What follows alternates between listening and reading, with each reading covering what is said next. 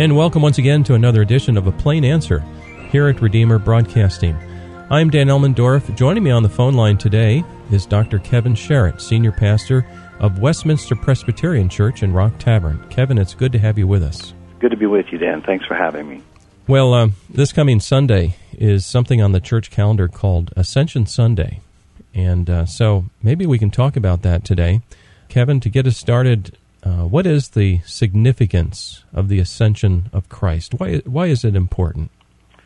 Well, Dan, Ascension Sunday always falls about this time of year because um, our Lord ascended 40 days or so after his resurrection, and we celebrated Easter about 40 days ago. So, Ascension Day was actually this past Thursday, but this Sunday, a lot of churches celebrate the Ascension because they celebrate the nearest Sunday to the 40 days after Easter.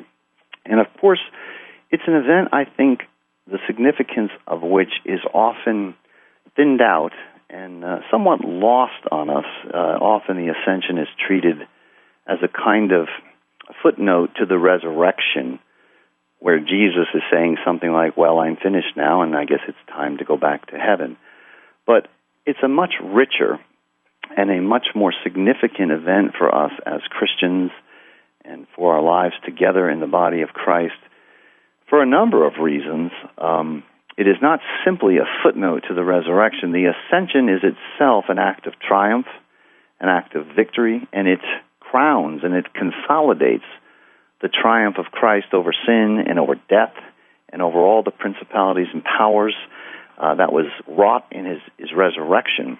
And the ascension seals that and enables the triumph of Christ to now become universal and be spread out to the nations. Uh, imagine uh, simply a resurrected, but not yet ascended Jesus walking around Palestine in his immortal and glorious body for uh, thousands of years. I suppose he would attract lots of pilgrimages, but he, he couldn't do the things that he now does for the church um, as the ascended Lord. And so the ascension is a critical event which permanently enthrones Christ as king and makes him accessible to all men everywhere and to the church in all nations.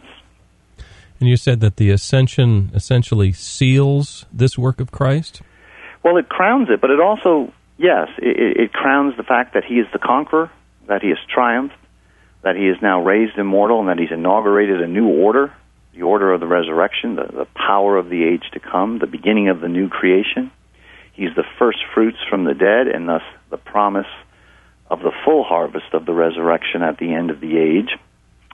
And even as we speak of his uh, death being on our behalf, and we, through baptism, die with him, and his resurrection as the guarantee of our resurrection, and in baptism we not only die with him, but we are raised with him through faith also his ascension is the guarantee of our ascension and an event in which we already, not fully, but yet already participate in because Ephesians 2 tells us that we are raised up and seated with him in the heavenly places.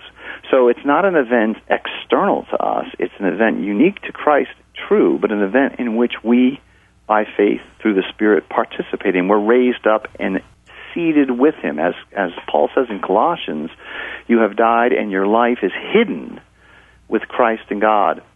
And so part of what the ascension does is it raises our affections there. Paul goes on to say, you know, set your mind not on things of earth, but on the things above, because you've died and your life is hidden with Christ in God. And when he is revealed, when he comes again in his second coming, his final advent, you too who have died with him, who've been raised with him, and have ascended with him and are seated with him, you too will be revealed with him in glory. And so our lives are bound up with Jesus Christ, not simply Jesus Christ crucified and risen, but Jesus Christ crucified, risen, ascended, and coming again in glory. Mm. It helps us to, to focus on this Christ at the Father's right hand, um, I guess, every day of our lives, and, and especially so in, in Christian worship.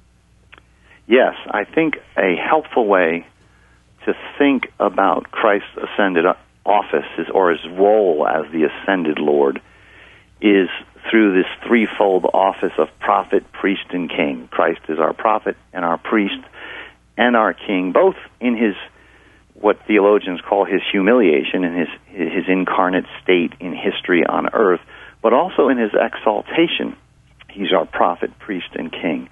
And so, if we take these one at a time, and, and taking up on your question with the uh, role of the ascended Christ in our worship, if we mm. take these one at a time, and we think of our worship, it is enabled particularly uh, when we think of Christ as our ascended priest. Because as we see throughout the book of Hebrews, Christ is now the great high priest who has entered into the heavenly sanctuary, and there he is our forerunner, and thus we come after him. And so, what his ascension does is it opens up um, the life of God in the heavenly sanctuary for us to have fellowship and communion with God. There would be no fellowship or communion with God without Christ's ascension into the heavenly tabernacle. And and here there's a rich and very helpful theology in the book of Hebrews about this. Um, Hebrews 9, for example, says, um, you'll remember that when Moses established the covenant at Sinai, in addition, he took the blood of the of the slain animals and he sprinkled the people, which is a picture of our forgiveness of sins through the blood of Christ.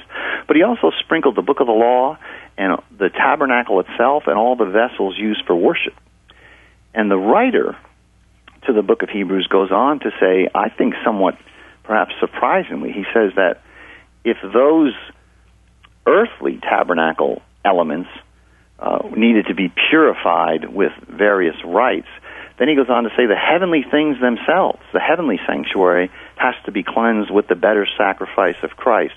Because we know from the book of Hebrews that the, the wilderness tabernacle, the earthly sanctuary, is but a copy, it's but a reflection of the true heavenly sanctuary. And so the earthly sanctuary is purified by bloody sacrifices, but when Christ ascends, Hebrews 9 tells us, he purifies the heavenly sanctuary. Whatever that might mean, it's actually been somewhat problematic, but but it certainly means that he inaugurates fully the new covenant, that he prepares, and that he enables us to enter that heavenly realm and worship God. So, yes, as our high priest, he makes worship possible. And I think we can even go further than that. I think um, in some um, thinking about the ascension, the humanity of Jesus, you know, wearing our nature as our priest, tends to drop from sight. It tends to disappear or thin out as Jesus ascends. Uh, and we lose the idea that we come in and with and through him to the Father. For example, in that same book of Hebrews, in chapter 2, um, Jesus says that he will declare the name of the Father. He will he will declare his name to his brothers. I will tell of your name to my brothers. In the midst of the congregation, I will sing your praise. And this is really quite remarkable. Here you have the risen and ascended Christ saying, I will tell of your name to my brothers. In the midst of the congregation, I will sing your praise. And so Jesus, if you will, as man, worships the Father with us as our elder brother. Mm. And and uh, John Calvin said of that citation uh, in Hebrews chapter two, which really comes from Psalm 22. Hebrews is citing Psalm 22. Calvin says this means that Christ is the chief conductor, the lead conductor of our hymns to God. And so he leads us in our worship. He says there, Behold, I and the children God has given to me. He says to the Father, Here I am, I present myself, I appear on their behalf, but I appear with them in their nature. And so, what I think is helpful here is to conceptually sometimes turn Jesus around in our minds. Uh, because often we think of Jesus up in heaven, looking down at us, sort of facing us, and, and we worshiping him. And that, of course, is true. He is the divine Lord, and we worship him. But he is also man. And so, and we are not left then without a mediator in our worship. And so it's good to somehow turn him around and realize that he's our forerunner. And as our priest, he goes before us, and we shelter behind him. We come in behind him, and he presents us and our worship to God as the mediator. And that's liberating and I think comforting because it means He cleanses us and our defective prayers, our defective worship, our wandering, erroneous ideas, and presents us and our worship pure before the face of the Father. So when it comes to worshiping God, Jesus Christ in our humanity as our ascended priest is essential for that worship to take place. It is uh, a certain reality here that comes to my mind as this coming Lord's Day, as we're in the worship service, to know of certainty that um, Jesus is right there, as you say, the, the chief conductor in our worship. It helps us, I would think, to get our eyes off of man and on to Christ. Yes, I think a lot of this can be summarized by saying not only do we worship Jesus, we worship in and with and through Jesus. Yes. It's almost like there's a new awareness almost as we understand the scriptures regarding this. Uh, here's Jesus ascended. He is really there. It's not just a theory. It's not just a. I mean, he, there's actually a a body, isn't there? Exactly. There's a man at the right hand of God, our elder brother in our humanity, saying to the Father, I will tell of your name to my brothers in the midst of the congregation. I will sing your praise. Here I am, I and the children you, O Lord, have given to me. Yes. And that means we have a mediator. We have someone who goes before us as priest, forerunner, pioneer, as Hebrews puts it, of our worship. And in going before us, he has cleansed and purified and made ready the heavenly sanctuary. He uh, therefore appears before God as our advocate, our intercessor on our behalf, even in the midst of receiving our worship. Mm. It's something special to keep in mind this coming Lord's Day for sure as we meet with the people of God and, and we visualize this Jesus, which is the biblical Jesus, uh, as our priest. Um, you mentioned two other aspects prophet and king. Can you expand on them at all? Sure. I think um, these are also helpful ways to illuminate the significance of the ascended Christ. Maybe we'll take prophet first because I think that one tends to be neglected. We we tend to get that Christ is our priest and uh, he's the king now that he's enthroned in heaven, but he is also prophet. And um, you know Hebrews, the book of Hebrews, which is really the place to go for all of this material, at least the classical place, begins by saying, "Long ago, at many times and in many ways, God spoke to our fathers by the prophets." But in these last days, the days that were inaugurated with Christ's first advent, these last days, the whole period of the church age, these last days, he has spoken to us by his Son. And so Jesus is the final speech of God to us, the word of God to us, and his ascension enables that word to come to us through the Spirit he gives, and then through us and through the ministry of the church, spread out to the nation. And so, it's important to realize that the exalted, living, ascended, and enthroned Christ speaks, addresses his people as prophet. He hasn't given up this role. And we see this most prominently in the fact that through the sending of the Spirit as the ascended one, that Spirit then inspires the apostles to write Holy Scripture and to give us the New Testament. And through their ministry, um, they're preaching, but ultimately they're writing. We now have the Word of God inscripturated for us or written down in the Bible for us. And through that New Testament text, as we repentantly and humbly listen to it, we hear the voice of the ascended Jesus in the Spirit speaking to the church. Christ Himself preaches through the preaching of the apostles and through the preaching of the ministry of the Holy Catholic Church. And thus, he gives us his word and continues to be the eloquent word of God to the church. Hmm. I heard you say a phrase that caught my attention also as you're describing Jesus, our prophet. Um, and it came from uh, your reading of Hebrews when you mentioned these last days. And I guess the biblical perspective is that the last days started when? Well, the New Testament repeatedly teaches that the last days began when Christ appeared. In these last days, yeah. Spoke to us or has spoken to us in his Son. And so throughout the New Testament, you see this notion in these last days he was revealed for us. John will even go so far as to say in his epistle that it is the last hour. And that's because when Jesus comes, the end or the the coming of the kingdom breaks into time. The future breaks into time, and so the end is always standing over us now, mm-hmm. and thus it is already in motion. This is what we mean when we say that Jesus is the first fruits of the resurrection, the firstborn of the dead. It it doesn't simply mean that he was raised and later will be raised, although that is of course true. It means that in his resurrection as first fruits of the harvest, the harvest has already begun. Mm. The end time breaking in of the kingdom has already occurred, not not in a full way, no. but in an initial, a provisional, inaugural way in Jesus. We call this the already and the not yet. Mm-hmm. The kingdom has already come, but it has not yet come in fullness.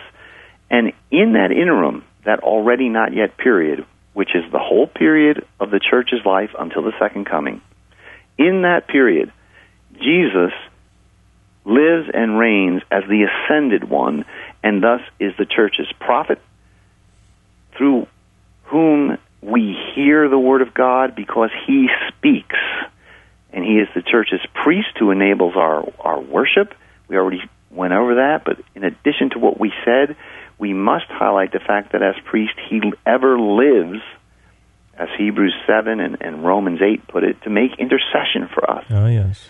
He intercedes for us. Again, this, this is a sort of a picture of him facing the Father, or standing between us hmm. and the Father as mediator, if you will, praying for us as our advocate. And that means prayer.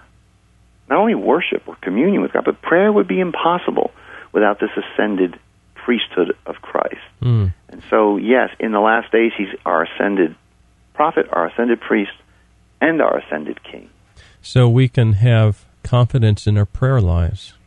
Right, not not based on our eloquence or no. our ability to always pray. Right, we're we're already informed by Paul that we don't always know how to pray as we no. ought. Right, not only Jesus, but he says tells us in Romans eight that the Spirit intercedes for us with mm. groanings too deep for words. Our intercession rests wholly on His intercession.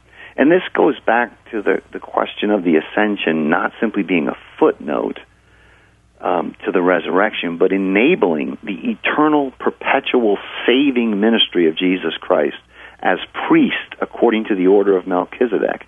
And part of that priesthood is his ever living, perpetual intercession. And because he is that kind of a priest, um, he is able, Hebrews says, to save to the uttermost those who come to God through him. And this means the ascension, if you will, is a saving act. It enables Jesus to save to the uttermost, fully and completely, the people for whom he gave his life and mm. the hmm. people on whose behalf he was raised.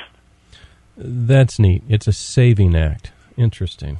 Right. Um, we've talked about him being a prophet and priest and being ascended prophet and priest. Can you help us a little bit on the kingly aspect of it? Yes, this is um, seen, I guess, perhaps most vividly in, in Revelation chapter 1, where, where John sees the transfigured Christ.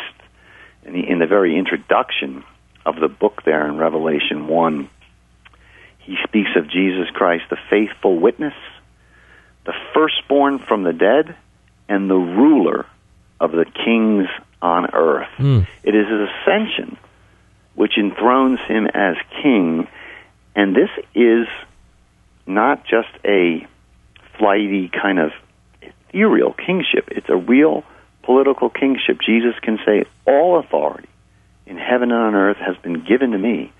Go therefore. And so he this is what we mean when we call Jesus the King of Kings. Mm-hmm. Uh, in modern language, it'd be like saying he's the president of presidents.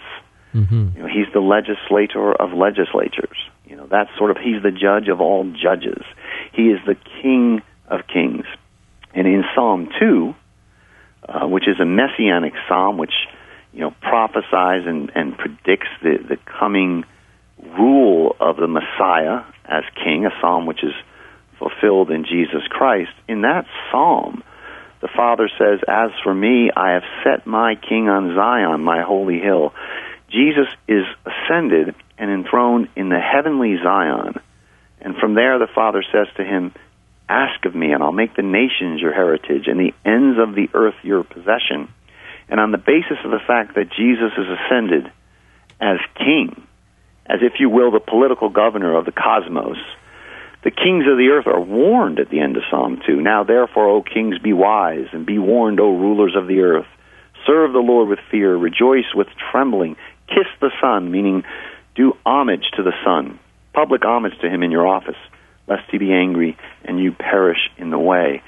And so Jesus is King of kings and Lord of lords and becomes so uniquely in the event of the ascension. And coupled with this, and of great comfort, is that this kingship has particular reference to guarding and defending and gathering and protecting and preserving the church, which he has purchased with his own blood. Mm. We would not have a prophet to speak to the church throughout the nations, a priest to enable the worship of the church in the heavenly sanctuary, or a king to defend and gather the church and to defeat our and his own enemies were it not for the ascension. Mm.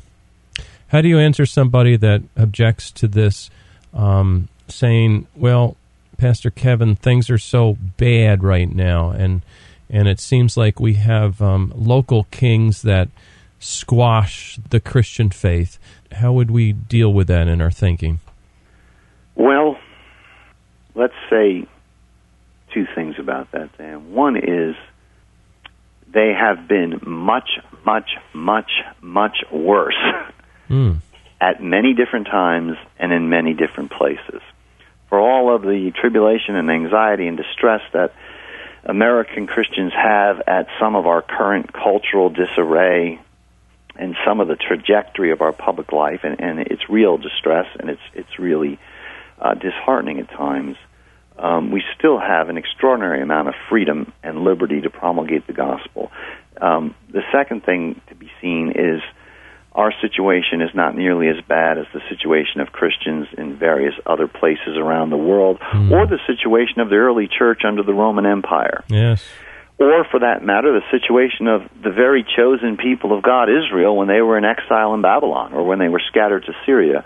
The church has faced much, much worse than this, and we can look back on that history in the past and see that God has been faithful to gather his people, to fulfill his promises in the face of what appears to be disasters, and to bring forth his glory on the other side of that exile and that alienation and that suffering. This is essentially what it means to be people of Christ who recognize that without a cross, there is no crown. Mm. Without death, there is no resurrection. And this is God's way of purifying the church and ultimately expanding his dominion from, as uh, the Psalms say, from the river to the ends of the earth. So I think we have to take a wide historical view to see our situation properly. Mm. Yes, our situation is distressing, but no, it is not nearly as distressing as what the church has faced in the past and what it faces around the world presently.